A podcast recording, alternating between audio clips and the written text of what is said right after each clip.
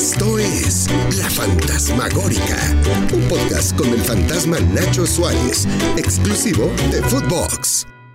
¿Qué tal amigos de Footbox? Qué gusto saludarlos en otra edición de La Fantasmagórica que como bien saben tiene nuevos capítulos lunes, miércoles y viernes. Gracias por hacer de este podcast su preferido, el número uno en fútbol en todas sus plataformas. Gracias por escucharnos. Vamos a comenzar Resulta que esta semana, bueno, la semana pasada, en la en México, para los que me escuchan en Sudamérica, pues ya saben que eliminaron a la selección femenil que jugó en Monterrey que la selección sub-20 hizo un papelón en el premundial de Honduras, que se quedaron sin mundial, sin Juegos Olímpicos, y pues como afectaron la cartera de Doña Tele, pues que se encabrón. ¿Y qué? Que me dicen, a ver, hazme limpieza, sacaron la escoba y echaron a Torrado y a muchos de ellos. Pero, obviamente que tiene parte de responsabilidad, pero es toda la que tiene, nada más Ah, pues que chinguen su madre los que están al frente. Porque alguien los puso. Y a todos los que les puse, los que puso, pues le están fallando. Y a ese no le dicen nada. Ese es John de Luisa. O por lo menos esa es su responsabilidad. Elegir. O por eso lo contrataron, no nada más para vender comerciales, que eso sí, le sale a todísima madre porque vende un chingo la selección. ¿Para qué? ¿Para qué más que la verdad? Pero, pero tenemos que hacer un, recuento de los daños. Y en esto, en este recuento de los daños de lo que es las elecciones de, las elecciones mexicanas, pues de repente apenas habían corrido a Torrado, apenas todavía estaba calientito el cuerpo de Torrado y no, pues ya estaban peleándose la herencia. Ya empezaron algunos colegas, no, que el candidato, el, buen candidato es este Pepe Riestra, que es del del Atlas, ya fue el bicampeón. Y ay, cabrón, Riestra con Riestra. ¿Coincidencia? No lo creo. Pues ya no más falta que le entreguen la llave de la federación a, este a Iraragorri, ¿no? Porque tendría la selección de la Comisión de Selecciones Nacionales y la administración de Íñigo Riestra, porque es el que mueve los hilos, es el que sí asiste, es el que hace todo en la federación. Dije, no, tampoco van a dejar a Pepe Riestra. No pueden dejar a alguien de un club tan así, que sea tan directo, porque habría conflictos de intereses. ¿Por qué? Porque las elecciones nacionales son un gran botín, un gran negocio clandestino para dirigentes, para dueños, para promotores, una gran renta para los entrenadores de selecciones menores que cobran poco. No digo que todos sean corruptos, ni mucho menos, pero en Brasil, en Argentina, en Paraguay, en España, se han documentado casos donde, donde el promotor dice, oye, llévate a este, llévate a Pedrito Pérez que yo represento y mira, te doy unos este, 20 mil pesos mensuales y, lo llaman. Y aunque no, aunque haya uno mejor, pues llaman a Pedrito Pérez. ¿Por qué? Pues porque así el, promotor dice, oye, tengo a Pedrito Pérez, necesito que le aumentes el sueldo. Y entonces negocian. El directivo o el dueño del equipo hace lo mismo. Me dice, llámate a Pedrito, llámate a Pedrito porque lo, lo tengo que vender.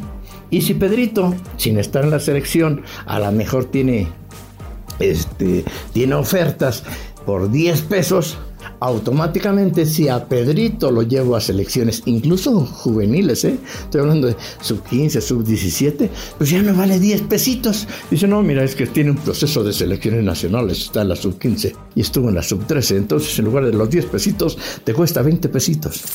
Así, así negocian, por eso las selecciones nacionales es un, es un botín. Hay promotores que tienen, este, que tienen con eh, con, pues, como renta al de la sub 15, al de la sub 13, al de la sub 17, al de la sub 20. ¿Por qué? Porque llevan jugadores y nominan a jugadores que son sus representados, los de sus cuates. A veces hasta triangulan para que no se note. Así operan las selecciones nacionales. No digo que esto sea el caso de Torrado, ni mucho menos, pero tampoco voy a meter las manos al fuego por algo que desconozco. Yo le estoy contando el modus operandi documentado que hay en muchos otros países. Ahora, si ustedes dicen, no, en México eso no sucede porque somos puros castos y virginales, vamos. Muy, muy sus creencias, yo les respeto, yo no me estoy contando lo que existe y lo que se ve. Y de repente en esta, no, que va a ser Pepe Riestra, no, que va a ser Santiago Baños, no, que va a haber Jaime Ordiales, dije, ay cabrón, Pues ¿cuál es la prisa? ¿Cómo, cómo dice Agustín? ¿Cómo decía Clavillazo? Un momento, la cosa es calmada. Pues sí, la cosa es calmada. ¿Qué necesidad? ¿Cuál es el pinche apuro de nombrar un nuevo director de selecciones nacionales? Lo único, el único evento que tiene la federación en este año importante es el Mundial de Qatar el Mundial de Qatar. Y ahí no necesitas un director de selecciones nacionales. Ahí va un administrativo porque nada más es cuestión de logística, que los boletos para este eh, para la familia de Memochoa, que los boletos para la familia de fulanito, que a qué horas tienen que llegar. Es logística, no necesitas un director de selecciones nacionales. Por Dios, por Dios. Entonces, ¿cuál es la pinche prisa? ¿Cuál es la pinche prisa de, de nombrar al sucesor de Torrado? No, no chinguen, la cosa es calmada. Allí me late que hay gato o negocio encerrado. Y le digo, es como si nosotros ahorita contratáramos una coordinadora de boda, pero no hay boda. Entonces, ¿para qué chingados queremos a la coordinadora de boda? Ya cuando haya boda, cuando sepamos que nos vamos a casar, entonces sí la contratamos para que nos haga un plan, para que nos presente proyectos, pero menos, ¿para qué chingados queremos? ¿Cuál es la pinche prisa? Obviamente, los aficionados de la América pues, estaban bien felizotes. Sí, llévense a baños, vamos cerca de la oración, llévense a baños, es bien chingón. Igual pasaba con los, eh, con los amigos de, de que decían, no, Pepe Riestra es bicampeón, ¿cómo le vamos a escatimar cosas? No, el, las elecciones nacionales se tienen que cuidar porque es un botín, es un gran negocio para muchos, por eso tiene que blindar. Y yo antes de buscar eh, qué director deportivo, qué director eh, de selecciones nacionales ponen ahí, pues hay que definir qué chingados quieren hacer, cuál es el proyecto, qué necesitan. Miren, vamos a ser eh, muy claros en cuanto a lo que sucedió en Argentina. En Argentina que se parece mucho a México. Les voy a contar lo que sucedió. Era un desmadre Argentina hace, este, hace tres años en sus procesos estaban secuestrados por promotores, como les cuento, por dirigentes que, que, que nominaban a, sus jugadores para venderlos al extranjero. Era un, era un cochambre y una corrupción impresionante.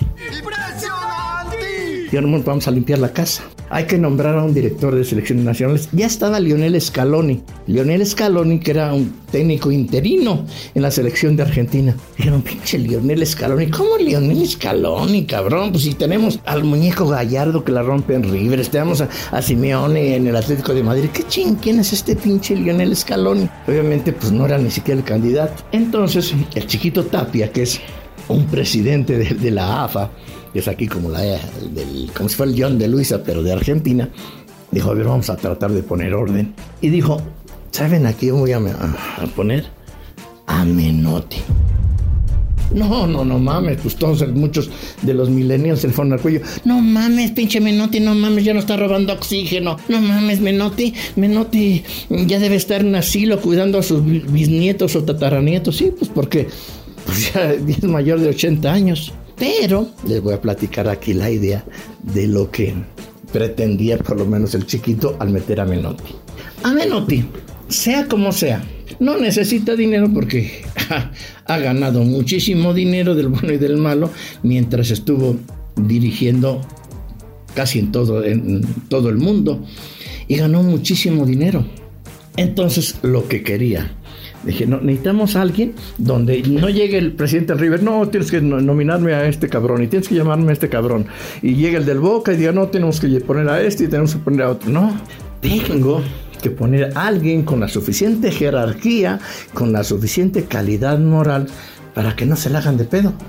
Y además que no necesite lana. ¿Sí? ¿Por qué? Pues porque no lo, no lo, van, a, no lo van a tratar de sobornar, porque los va a mandar la chingada, por lo menos es más fácil que los mande la chingada que aquel que necesita dinero, o aquel que tenía, aquel que tiene jerarquía.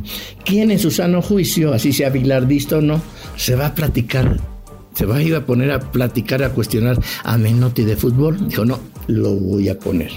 Lo voy a poner. Necesito a alguien con jerarquía, con respeto. Porque si no, sería un pinche empleado que diga, sí, señor, ¿de qué color? Del color que usted quiera, señor. Aquí llamamos al que usted quiera, señor. No, no, no, pues para eso ha sido un chingo. ¿Qué necesitamos? ¿Un director o un pinche empleado? Es lo que se tiene que preguntar la federación. ¿Qué necesita? Un empleado que diga, sí, señor de Luisa, ¿qué necesita? Lo que usted necesite. ¿A quién llamamos, señor de Luisa? No, pues para eso, para eso puede ser cualquiera. México si queremos avanzar, si queremos seguir igual, pues entonces dejen, pongan lo que sea. Necesita un verdadero director de selecciones nacionales. Lo que pasaba con Torrado es que pues todos le veían y no, no le veían peso. Más allá si tuvo éxitos o no, porque hace un hace casi 11 meses eh, había sido pues el director de selecciones nacionales de la selección olímpica que ganó la medalla de bronce. Y en ese momento era sabio, ni que ahora sea un burro. Bueno, pero los, las eliminaciones pesan. Pero a Torrado, más allá de sus éxitos o sus fracasos, se le, se le cuestionaba mucho porque tenía muchos compadres. Que meto a Hierro, que meto a Whisquito Pérez, que meto a este, que meto a aquel. Jugadores que de repente preguntaban, los, los chavos me preguntaban, oye, ¿tú conoces a fulanito? Ay, cabrón, no, no, pues dicen que, dicen que jugó en Tecos. ¿En Tecos? Sí. Y decías, ay, pues ese Jorge Tello, yo en mi vida lo soné, lo, lo oí, ya pero pregunté, dije, sí, pues ahí estuvo creo que la época de Marco Garcés, pero pues no, no, no lo ubico. Pues este cabrón estaba ahí en selecciones nacionales, no pueden poner eso. Entonces, ¿qué hizo Menotti? Dijo, a ver, si a mí Primero tenemos que definir qué chingados queremos. Bueno, con esas palabras, con las palabras del, de, Menotti, que ya ven que en eso del verso ni, ni se le da y dijo, a ver, necesitamos saber qué, qué, qué queremos. ¿Hacia dónde queremos llevar a la selección mexicana?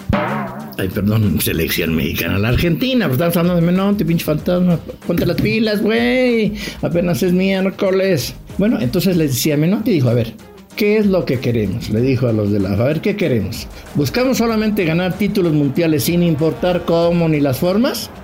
O buscamos consolidar el talento de las joyas que los equipos nos envían a las selecciones con todos los partidos que les damos este, internacionales, o buscamos una filosofía y un estilo de juego de todas las representaciones del fútbol argentino para que el aficionado se sienta representado y puedo echar los promotores. Eso era lo más importante. Obviamente que lo maravilloso es definir una filosofía, consolidación de los talentos y, y la obtención de títulos.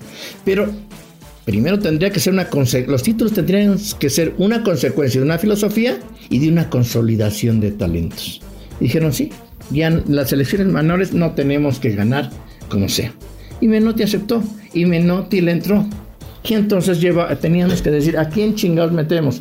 Pues tengo que llevar entrenadores eh, que, los jugadores juveniles los hayan conocido, que hayan jugado con él, que sean referencia, que, que les crean. Y entonces les empezó a llevar a Pablo Aymar, ahí ya estaba Macherano, estaban otros de Peckerman.